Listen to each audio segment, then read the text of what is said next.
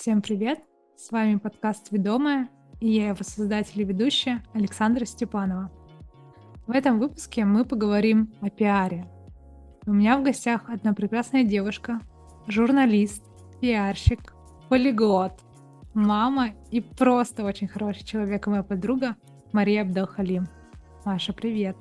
Привет, Сашенька. Спасибо тебе большое, что меня позвала. Я очень рада, что ты откликнулась. И сегодня ты нам много, мне кажется, расскажешь про пиар, про твою деятельность, вообще про продвижение, про спикеров. То, чем ты занимаешься, я думаю, очень полезно услышать многим многим различным специалистам, экспертам, да, кто продвигается там в Телеграме или в Нельзяграме или еще где-то. С удовольствием, с удовольствием расскажу, да. Очень-очень приятно, очень рада, что ты меня позвала. Еще одну из первых. Очень поддерживаю идею твоего классного подкаста. Маша, расскажи немножко о себе вообще, чем ты занимаешься, что ты делаешь, ну, как ты к этому пришла, да, и вообще откуда ты? Да, меня зовут Маша, я живу в Вильнюсе в Литве, а, здесь родилась, э, в, говоря о языках, в русскоязычной семье. Занимаюсь я пиаром, пиаром экспертного бизнеса, бизнеса в сфере услуг. А, вот, у меня свое агентство Кама Пиар. Открыла я его в декрете. вот. И, и, и, и, что еще? Мама, жена. все, все, все по классике, как мы, как мы любим представляться, девушки. А, вообще у меня есть а, большая такая сейчас э, миссия, мечта, одна для, для других, да, то есть э, чтобы как можно больше опытных э, специалистов с горящими глазами попадали в СМИ, чтобы они были видимыми, чтобы они могли нести а, через публичность ценность в мир, и вторая мечта для меня — это дальше развивать свое агентство, чтобы это было полноценным бизнесом. Очень э, вдохновляет вообще то, что ты говоришь, очень круто про агентство, про декрет. Ну, вселяет очень много веры, мне кажется, в себя и в людей, и в тебя. А расскажи, пожалуйста, почему пиар?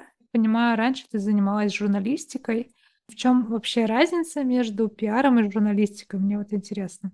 А, ну смотри, э, это очень похожие, с одной стороны, очень похожих два вида деятельности, потому что Журналист вообще учится видеть в мире, в нашей обыденной жизни какие-то необычные вещи, необычных людей или необычное в обычных людях и показывать это широкой аудитории. А журналист работает в редакции или в нескольких, часто бывает так. И вот, собственно, его такая миссия это, это и показывает. Конечно, есть очень много разных направлений журналистики. Есть обозреватели, есть а, люди, которые занимаются аналитической журналистикой, есть э, интервьюеры. А вот мне ближе всего было брать интервью, показывать людей. И, собственно, вот это я и перенесла в пиар, потому что и в агентстве мы занимаемся продвижением через э, личный бренд, через, через личность собственника бизнеса, либо а, ответственных людей в команде. Пиар, э, чем меня так привлекает, то что тут, э, конечно, первичная стратегия. Пиар приближает цели людей Пиар всегда строится под стратегией продвижения бизнеса или личной стратегией продвижения человека, развития, даже не продвижения. Как бизнес хочет развиваться на протяжении последующих лет, э, так мы и строим пиар-стратегию, и удивительно то, что пиар может приблизить результаты и помочь достичь их быстрее. Почему это происходит? Потому что мы уже сегодня выстраиваем, выстраиваем репутацию человеку, которым мы хотим быть завтра, или организации, которую мы хотим построить через 2, 3, 5 лет. Э, собственно, в этом такое различие. Очень часто говорят, что журналисты и пиарщики, ну, как будто бы их противопоставляют, как будто бы они занимаются чем-то противоположным. На самом деле, они... я смотрю так, то, что а, мы выстраиваем нетворкинг с журналистами, да, очень важно нам дружить, и мы как раз-таки делаем, делаем одно дело. Круто, что ты про это сказала. Сейчас как раз хотела, знаешь, какими-то простыми словами, которыми, ну, как я вот поняла, объяснить и уточнить у тебя, да, правильно ли я понимаю, что по факту журналисты — это те, которые ищут, кого написать бы, да, а пиарщики говорят, напишите вот про этого и про этого, да, и то есть, соответственно, такая коммуникация, да, и специалисты коннектятся разнонаправлены, но они направлены друг к другу. Ну, конечно, потому что и у того, и того, а, и у того человека, и у другого ценность показывать, э, показывать таланты людей, показывать выдающиеся результаты, какие-то из ряда вон выходящие вещи. Поэтому журналистов всегда интересует, интересуют материалы, которые пиарщики готовят, да, если это, конечно, грамотные, действительно интересные вещи, не притянутые за уши, да, правдивые. Такой залог успеха, на мой взгляд, когда, когда мы вообще понимаем, понимаем, что журналистам нужно. Вот, в моей сфере это так. Да просто сокращается путь.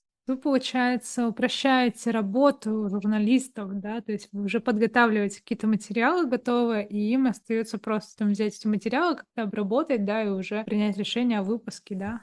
Ну, по-разному бывает. Мы предлагаем, а, либо мы предлагаем спикера, если это какая-то площадка, например, это выступление. Для нас очень важно подобрать вместе с спикером именно те темы, которые площадки выгодны и интересны аудитории будут, и будут спикеры отражать, потому что очень важно выстраивать для него гармоничный образ, да, потому что mm-hmm. если это журнал, если это онлайн-СМИ, радио, ТВ, да, мы, по сути, предлагаем материал, а, либо мы предлагаем его подготовить самостоятельно, а, либо мы показываем спикера, и они интересуются и сами готовят. Э, бывает по-разному, но мы такой как мостик между бизнесом и СМИ, между экспертами и СМИ. А, вот скажи, в чем отличие пиара от брендинга? Ну, то есть, я как понимаю, есть вот личный бренд, там бренд-менеджер, например, да, в компаниях, да, который устраивает бренд. Есть а, специалисты по внешним коммуникациям. Как раз-таки пиарщики есть, да? Это in-house пиарщик, да. Это, это в больших организациях в его обязанности входит не столько даже построение стратегии развития а, компании, сколько поддержание гармоничной коммуникации со всеми организациями, людьми, с которыми его, его фирма сталкивается. Он а, чаще всего занимается написанием пресс-релизов, да, но делает такую в том числе рутинную работу и много-много общается. Очень важно, понимаешь, очень важно выстраивать качественную коммуникацию, которая от отражает ценности компании. А, очень важно заботиться о репутации. То есть это человек непосредственно своей коммуникацией каждый день поддерживает положительный образ фирмы, в которой он работает. Это очень важный человек в больших организациях, там, где эту функцию не может ежедневно выполнять там собственник или еще кто-то. Личный бренд — это вообще такая отдельная тема. А, очень классно то, что мы ее затронули, потому что это такое понятие не книжное, да, а, оно пришло к нам где-то 7-10 лет назад именно в русский язык. И интересно то, что это такой гибрид, да, то есть или персона, personal бренд, да, мы его назвали не персональным брендом, не личной торговой маркой, потому что, ну, это, наверное, было бы совсем смешно. Личным брендом многие специалисты, именно которые э, занимаются продвижением э, инфобизнеса, они прямо вот прямо возводят личный бренд к чему-то невероятному, а, чем каждый должен заниматься, то, что личный бренд есть у каждого. Как по мне, это совсем не так, потому что бренд — это в первую очередь то, что приносит прибыль, да, то есть uh-huh. это, это понятие коммерческое. Если личный бренд, там, не знаю, у моей бабушки или у мамы в декрете, которая совсем не работает и, ну, занимается только ребенком, не ведет социальные сети или еще что-то, либо это делает только для себя это большой вопрос, поэтому я с этим не соглашаюсь. И э, мне очень понравилось, как э, недавно в одном интервью сказала Ирина Хакамада, я считаю ее человеком-брендом, хотя она нигде не упоминает вот это вот понятие личный бренд. Она говорит, что сначала продукт. Сначала мы вводим продукт на рынок, мы э, развиваем его, доносим его ценность посредством маркетинга, а, собственно, зарабатываем, да, на этом, потому что бизнес должен приносить прибыль. Потом, а, если нам нужно, тогда мы уже идем в медийность, и тогда мы уже развиваем личный бренд. А сейчас у нас личный бренд, такое чувство, что каждый второй человек занимается Инстаграмом, занимается личным брендом, и под личным брендом подразумевает коммуникацию с 200 подписчиков. Поэтому я не считаю это личным брендом. И хорошо, что люди а, помогают э, раскрыться, да, как-то тем, кто ищет себя. Такое понятие еще там распаковка личности или еще что-то. Ну, это такие, скажем так, более любительские вещи. А что ты считаешь личным брендом? Ну вот я решила это понятие, в принципе, не использовать. Когда мы идем в медийность, когда мы идем в публичность, когда мы это делаем от э, имени собственника бизнеса или от имени эксперта, тогда это действительно развитие личного бренда, потому что тут мы говорим об узнаваемости. Сначала продукт, сначала это бренд, компания, да, условно, а потом уже личный бренд, да, через что продается. Ну да, не употребляют те же значения, как употребляют люди, которые занимаются, в принципе, Инстаграмом и которые утверждают, что если вы э, развиваете свой блог и привлекаете подписчиков, то у вас есть личный бренд. Интересно. Вот есть SMM-продвижение, да, как раз-таки продвижение, да, в Инстаграме, есть пиар-продвижение, ну, то есть это абсолютно разные сферы, да, соответственно. И разные стратегии, да, используются.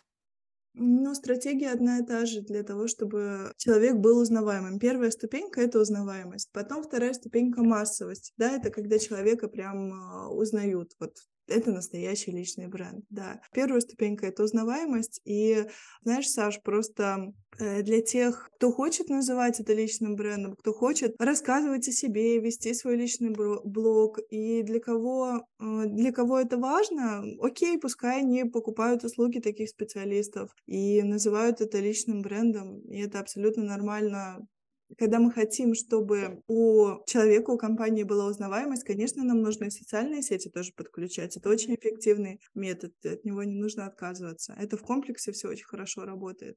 То есть я как понимаю, понятие личный бренд, оно появилось, а, когда начались там инстаграмы, блогеры, да, а это есть определенные, определенная категория людей с э, спросом на такое развитие, да. Как появился личный бренд, в моем понимании? Появилась такая сфера, как блогерство, да, и люди, которые просто начали показывать свою жизнь, показывать это как-то интересно, да, люди там подписываются, люди смотрят, ну, следят как за сериалом. И в какой-то момент эти люди начали понимать, сами блогеры, ну, вроде бы, да, вроде бы есть какая-то реклама, да, типа их блогах, да, какая-то интеграция, они зарабатывают на этом, платят, но из-за того, что у них уже создался какой-то личный бренд, да, то есть уже люди как будто бы, ну, там, на них подписаны, их давно смотрят, следят, уже им доверяют, да, создался какой-то сегмент людей, и они поняли, что они могут это еще монетизировать каким-то другим образом путем создания своих продуктов. То есть по факту у них сначала появился можно сказать, продукт в виде интересных сторис, ну, условно говоря, да, интересных постов, какой-то интересной информации, да, которую они выставляли как бы просто так, да, ну, потом набирали за счет этого аудитории, и через какое-то время, да, к ним приходили уже рекламщики и просили у них э, показать там этой аудитории их какие-то продукты, соответственно, они на этом зарабатывали, в какой-то момент они поняли, что, блин, у них уже какой-то крутой выстроенный личный бренд, у них уже есть массы, теплая аудитория, да, и которым они могут легко что-то продать. Нет, я имею в виду просто про э, такая как профессия, что ли. Вот это я имею в виду. Люди, которые помогают выстраивать личный бренд. Если методика, это классно, здорово, пускай. То есть это определенный спрос. Это больше всего подходит для тех, кто хочет развивать свои инфопродукты. Что касается ведения социальных сетей и монетизации, даже Саша Митрошина, она все время говорит о том, что она вкладывает в рекламу, потому что когда у нее очень много уже подписчиков, она не может просто остановиться, и постоянно нужно привлекать людей просто для того, чтобы удерживать такое же количество подписчиков. Давай вернемся немножечко назад и поговорим еще о тебе.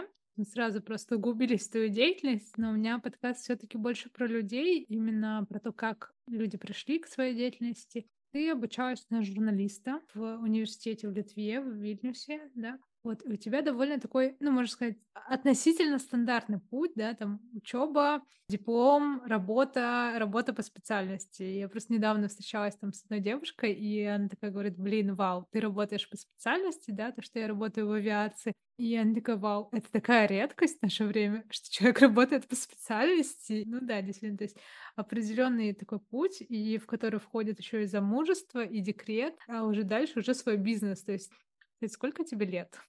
Мне 27. Ну, то есть ты за этот период прошла путь просто от студента до своего бизнеса в декрете. С одной стороны, он такой стандартный, с другой стороны, ты думаешь, вот это да, знаешь, у меня очень было много исканий во время учебы. Я же очень долго училась, да, я поздно закончила. А, я уходила в академ, я уезжала работать за границу. А, я вообще отходила от журналистики на недолгое время, правда. Я работала, подрабатывала много где, в колл-центре работала, официантом работала, правда, недолго, потому что меня потом я хреновый официант, в общем, меня пристроили потом там же работать маркетологом. Это моя первая была работа, схожая с той деятельностью, которой я сейчас занимаюсь. Тем не менее, любовь э, к своей деятельности, она была всегда. Я очень много всего перепробовала, потому что нужны были какие-то подработки, и не только поэтому, потому что искала себя. В декрете с рождением ребенка, да, у меня появилась такая внутренняя свобода. С одной стороны, это был такой сложный период, потому что э, у меня не было декрета. Определенные нюансы были, хотя я работаю с 18 лет постоянно где-то. Такие, скажем так, некоторые вещи по законам, потому что я работала, была оформлена как автор э, в редакции, как э, фрилансер, и там другие а, другие требования к декретным. В общем, ну, это получается, не знаю, как сравнить, наверное, как самозанятый, у тебя меньше социальной защищенности. И да, то есть нужно было что-то искать, что-то предпринимать. Э, с одной стороны, это был такой вызов, с другой стороны, для меня это было такой свободой, потому что с рождением ребенка я начала понимать вообще ценность времени.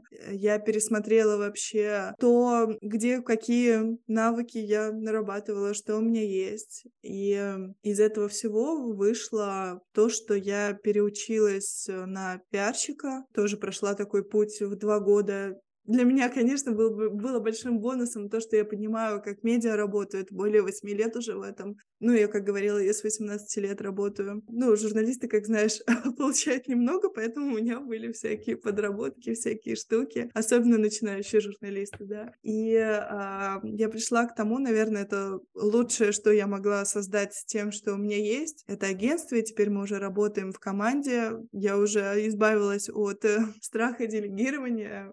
У меня никогда не было такого чувства, что лучше меня никто не сделает, знаешь, как бывает. А у меня скорее было такое, ну, не знаю, просто, наверное, страх э, неизвестности. Вот сейчас мы работаем втроем, это, конечно, классно, это мощь. А, мы можем дать намного больше клиентам за намного более сжатые сроки. Я пробую себя в качестве руководителя, на мой взгляд, у меня это получается, потому что у меня нету никаких из-за того, что я ходила к терапевту и хожу вот таких вот игр, да, когда бывает то, что на работе мы что-то отыгрываем, или у нас начальник, папа, мама, или у нас подчиненные там дети, или кто-то, кому мы почему-то хотим что-то дать, что человеку вообще не нужно. То есть мы начинаем там а, помимо работы что-то в него вкладывать. А у нас а, нормальные взрослые хорошие отношения чему я очень рада. И это такое начало, начало большого пути. Почему бизнес? Потому что я активно меняла свое мышление, мне было очень интересно понять, как совмещать вообще материнство и работу. И это все началось с фриланса. Фриланс это самое сложное, что может быть. Намного легче быть э, наемным работником с точки зрения организации своей жизни и времени. Позже я пришла к тому, что я очень хочу идти в предпринимательство и быть э, хозяйкой своей жизни, своего времени. Что послужило какой-то такой поворотной точкой? Может быть, какая-то история, может быть, какая-то мысль или, не знаю, ситуация какая-то. То есть есть что-то такое, или это было как накопление какой-то готовности, да, и подготовка, и в какой-то момент такая, хоп, все, я решила. Просто устала быть фрилансером, более серьезные отношения, когда у тебя своя фирма, и я одна работала в своей фирме, но у меня она была.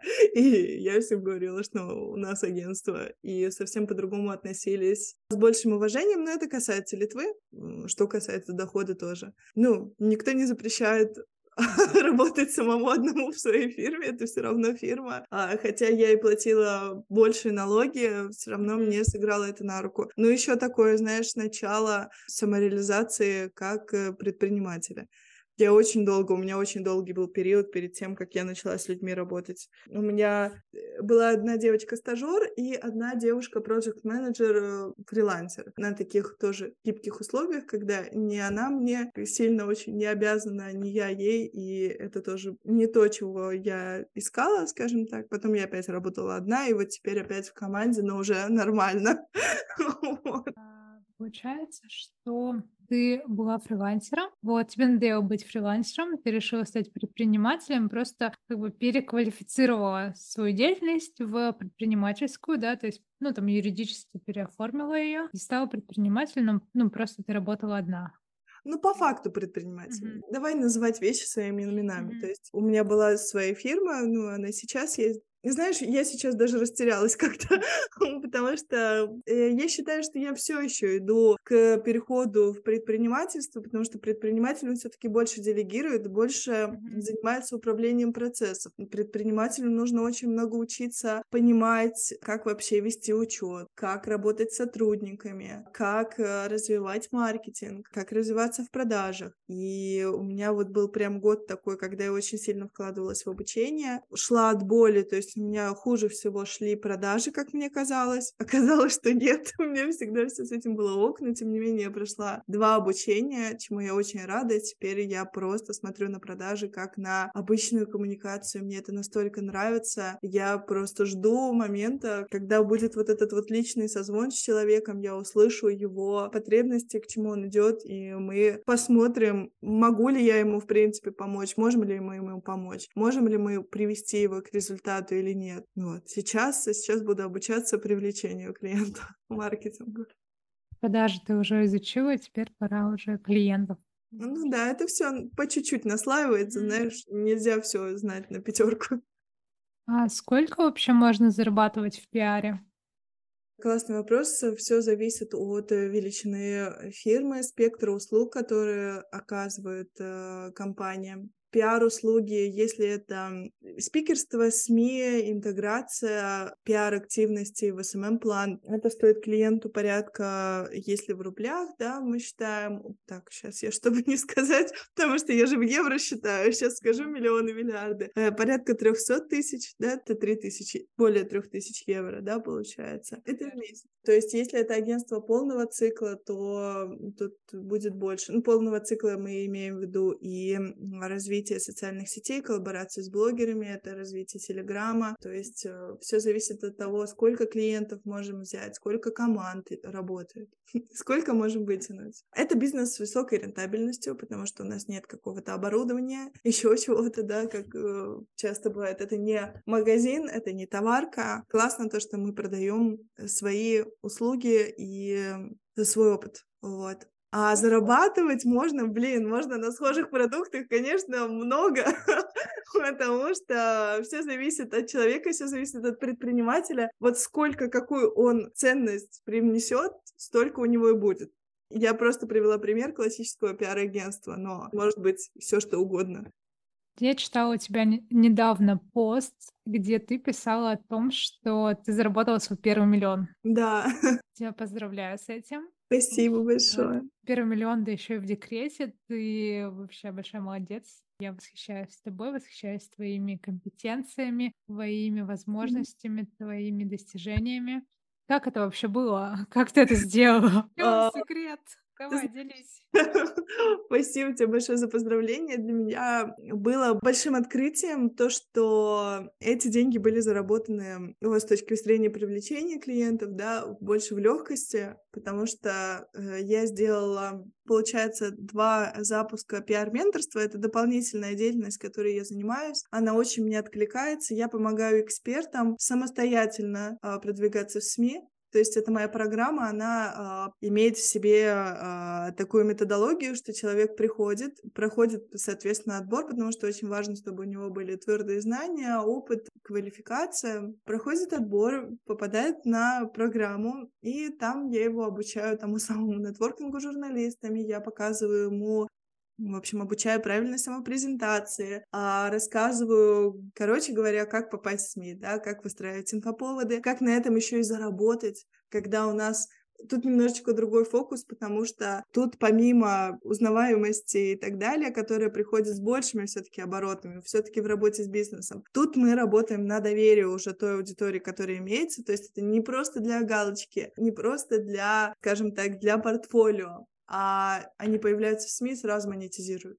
Сразу это влияет на продажи, на то, чем а, они занимаются, на работу с клиентами. Они поднимают чеки, а, они выходят из зоны комфорта, преодолевают страх публичности, потому что это, как оказалось, очень распространенный страх. А, они попадают в глянец, они попадают на какие-то невероятные подкасты с миллионными просмотрами, и для меня это такой кайф, потому что мне это очень нравится, и я запустила два таких потока и заработала миллион. Вот. Это работа, а, с одной стороны, она индивидуальная, потому что составляем для каждого стратегию. В пиаре очень важно а, выстроить гармоничную стратегию для человека. Вот, они продвигаются не с помощью хайпа, еще чего-то, а при помощи классического пиара. И, конечно, конечно, это, это очень схоже с моими ценностями. Показывать таланты, показывать людей, как я говорила, которые горят своим делом, которые хотят общаться с большим количеством людей, это у них получается. Такой тренд на проявленность э, сейчас идет,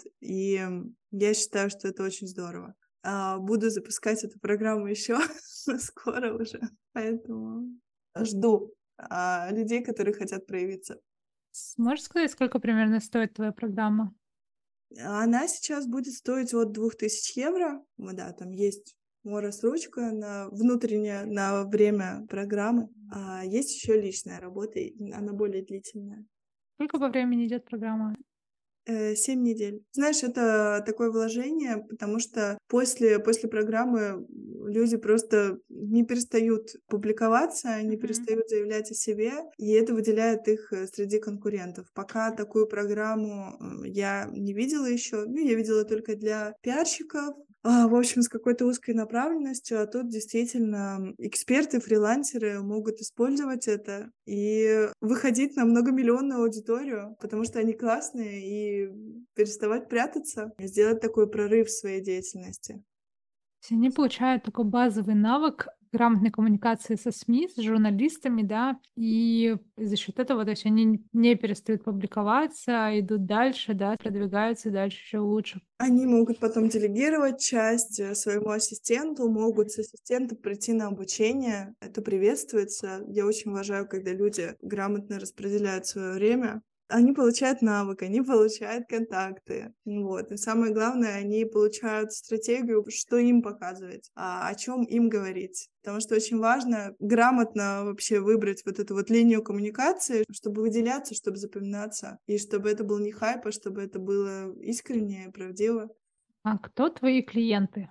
Очень часто мои клиенты — люди помогающих специальностей, врачи, люди, которые занимаются недвижимостью, финансисты, маркетологи, продажники, люди, которые ведут э, свою частную практику, либо, либо они продают чаще всего опыт, либо услуги. Им очень важно доверие со стороны клиентов. Пиар в этом очень очень помогает, потому что а сразу, когда они появляются в СМИ, когда они начинают выступать, это является очень сильным социальным подтверждением, и это выделяет их из ряда конкурентов, а из ряда коллег, вот, пожалуйста, тут личный бренд, который я понимаю под личным брендом, потому что люди начинают хотеть именно с вами сотрудничать. Они хотят ваш час времени, потому что это так работает. Он притягивает как... Ну вот представьте, что вы остров, и к вам плывут лодочки. Психологи, коучи тоже твои клиенты? Да, очень часто мы работаем с психологами, с коучами. Сейчас прям такой бум. Я вижу это просто в русскоязычном пространстве, что мы становимся более осознанными. Психология сейчас на волне. Журналисты очень часто ищут психологов для комментариев, для различных э, передач. И это очень здорово. Я сама, сама как любитель интересуюсь, сама хожу тоже к психологу. Считаю, что чем больше психологов будет в эфире, тем э, более таким осознанным осознанным и здоровым обществом мы будем. Классная тоже мысль про осознанность и про то, что люди у нас становятся более осознанными. Хотя, наверное, не все понимают, что это такое. Ну и мы тоже, наверное, в какой-то степени не до конца понимаем, что такое осознанность. Что дает, вот, получается, эксперту, который публикуется в СМИ? Ну, как бы я как вижу, да, основной плюс это в том, что человек становится узнаваемый, у него появляется больше охват аудитории, и из-за публикации, да, в каких-то СМИ он может там, ну, реально там поднимать ценник. Конечно. Потому что если он не поднимает ценник, то это делать, в принципе, бесполезно. Очень важно ценить себя, ценить свое время и медийность. А, это тоже определенный капитал. Это тоже определенное вложение в себя. Поэтому Конечно, они могут использовать публичность для развития своих проектов, для более легкого старта даже в каких-то новых начинаниях. Они могут использовать публичность, медийность для того, чтобы распространять свои идеи, вплоть до благотворительности. А они могут использовать публичность для того, чтобы повышать цены на свои услуги, а для того, чтобы, в принципе, влиять на этот мир. Это, это рычаг влияния на, на наш мир. И а, для меня очень важно, чтобы, когда я работаю с человеком, чтобы у нас действительно были схожие ценности, потому что это ответственность потому что, в принципе, пиарщики знают, как преподнести идею, бизнес человека в лучшем свете, так, чтобы мы заинтересовали журналистов, крупные издания, вот, но это вот тоже очень большая ответственность, чтобы, чтобы в это пространство шли люди, которые светлые, любящие этот мир, люди, которые действительно являются не профанами, а профессионалами в своем деле, или у которых идеи чистые и правдивые, искренние.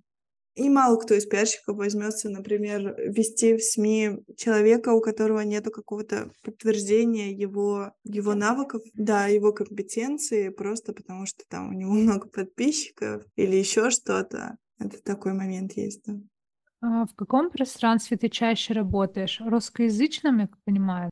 Да, в русскоязычном пространстве мы работаем с клиентами по всему миру, которые живут в разных странах. С клиенты из Турции, с Дубаем тоже хотим сотрудничать. Есть клиенты в Европе. Русскоязычные люди живут по всему миру, это большая ценность и радость. А ты планируешь выходить на международный рынок а, в Литве, на литовском рынке? Ты работаешь? Э, я работаю в том числе, да, у меня есть литовские клиенты, теплые контакты с журналистами в Литве, ну, потому что я работала журналистом там. Это меньше востребовано в Литве. Э, рынок еще такой очень э, молодой. Ну, есть свои, свои особенности, почему это там не так развито. А для многих это является такой новостью. Вот. Мне очень близко работать с русскоязычными людьми, а неважно, где они живут, на международный рынок, да, у нас э, появляются первые запросы. Тоже, опять же, классная ситуация, когда есть и русский, и английский язык. И, в принципе, продвижение в других странах — это только дело техники или дело того, что найти классного подрядчика, э, журналиста или пиарщика, вот, который хорошо знает рынок той страны.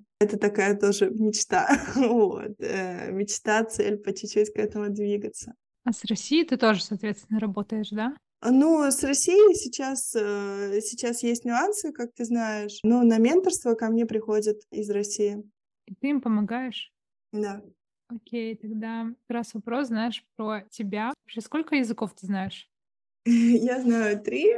Э, русский — это мой родной язык, э, литовский. Вообще, я всегда говорила, я билингв, я билингв, но я понимаю, что нет, я не билингв. Билингв — вот как раз мой ребенок, который говорит со мной на русском и с папой на английском. Я все таки выросла в русскоязычной семье. И литовский я э, начала учить где-то в 3-4 годика, то есть это не билингвизм. Это я просто владею литовским в совершенстве. Э, ну, закончила журналистику, да. Э, некоторые вещи с точки зрения языка для меня все равно являются таким э, вопро- вопросом, да, я иногда не понимаю, не чувствую некоторых э, ноток, вот что касается, ну, потому что мы изучали язык все-таки углубленно, поэтому я не могу прям сказать, что это мой второй родной язык, хотя я его люблю, а, вот, ну и английский тоже приобретенный, а, с мужем общаемся на английском, он иногда меня троллит, но э, в принципе для такого, для общения и для а, ну, я работала еще на английском в колл-центре, вот, поэтому, ну,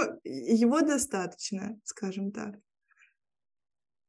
У тебя такая интернациональная семья. Испытываешь ли ты какие-то сложности в этом? Может быть, есть там языковой барьер, разница менталитетов. Твой муж, я, насколько помню, египтянин, да? Он а, интернациональный тоже такой человек, поэтому а, у нас не было каких-то таких сложностей. Тут стоит, наверное, его спросить, потому что мне кажется, что он очень много так подстраивается, да, под наш, под наш западный менталитет. Я прямо вижу иногда, что он скучает очень по своей культуре, причем, а, да, там есть некоторые нюансы, что, ну, ему сложно выехать в свою страну. Мы хотели сейчас встретиться в Дубае с его родителями, но не долетели. Тоже как будто бы пространство не пускает. А меня как раз очень а, так манит его культура. Я немножко, немножко, немножко, немножко понимаю э, язык. Мой муж выучил литовский, он сдал экзамен. И да, это сложный язык. Он, ну вот только литовский и латышский относятся к языковой группе, больше нету. Ну, немножечко, немножечко, конечно, есть примесь и славянских, и немецких каких-то вот слов, да, э, но, тем не менее, он сложный. Для моего мужа был сложный. Он его вспоминает в экстренных случаях. Вот. С ребенком я говорю на русском, а муж говорит на английском. Английский у него второй родной язык. Вот у него как раз-таки он из такой, он из такой среды международной, и мама у него учитель английского. Поэтому его прям он готовился, наверное, к этому э, долго. Есть иногда, знаешь, такие моменты, когда ты не можешь выразить что-то на английском, но поскольку тут уже другой другой фактор играет то, что ты очень хорошо знаешь человека, человек хорошо знает тебя, и ты, ты ему объясняешь вот примерно так, ну вот ты знаешь, ну вот это вот, вот это вот там на пальцах описываешь, и он такой, да, я знаю, о чем ты говоришь, ты имеешь в виду вот это. Да, да, да, я имею в виду вот это. Вот. В принципе, неважно, на каком языке общаться, да? Да, да, наверное, так. Ну, э, я скучаю по русскому, но я много общаюсь вот и с клиентами, с друзьями на русском, поэтому а с мужем классно то, что практикуем английский. Ты знаешь, у меня даже иногда я забываю на каком то, что мы с ним на английском говорим, а не на русском. Настолько как-то привыкли, что не имеет абсолютно никакой роли. Да, получается, жила в Литве, да? То есть ты родилась в Литве, твои родители приехали, да? То есть они русские?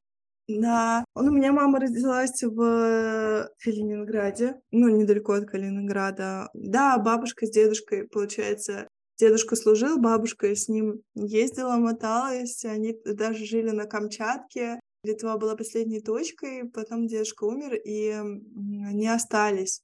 А, вот, у меня родные в Москве и в Питере. Э, я жила в Питере два месяца, поступила на журфак из ПБГУ, потом вернулась в Литву по некоторым а, причинам и перепоступила в Литовский, фу, Вильнюсский университет. Почему-то мне государственный хочется добавить.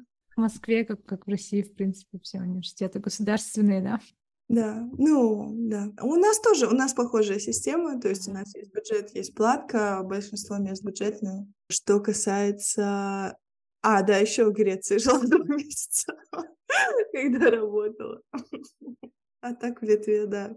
Есть большое желание пожить э, за границей с семьей, испытать вот это то, что можно работать с любой точки мира. Муж тоже айтишник, он, в принципе, ему позволяет работа. Ты говоришь, что хотелось бы пожить за границей, а я такая думаю, так ты и так живешь за границей. Ну, для меня это Ну да, просто интересная история. Интересно то, что то, что ты в Литве, да, что мы так с тобой вообще познакомились онлайн чисто, и у нас ведется уже такая дружба, да, хотя мы ни разу в жизни еще не виделись. Я надеюсь, Это очень что мы странно. еще увидимся обязательно.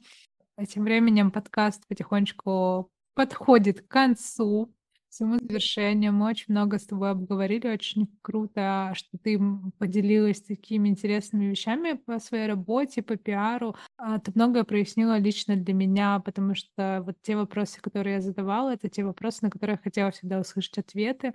Очень рада, что мы их записали здесь, в подкаст непосредственно, что я могу теперь ими поделиться со всеми. А теперь можешь дать какие-нибудь пожелания слушателям подкаста от тебя, какие-нибудь советы и, ну и вообще какие-то, может быть, эм, напутствия, что-то такое?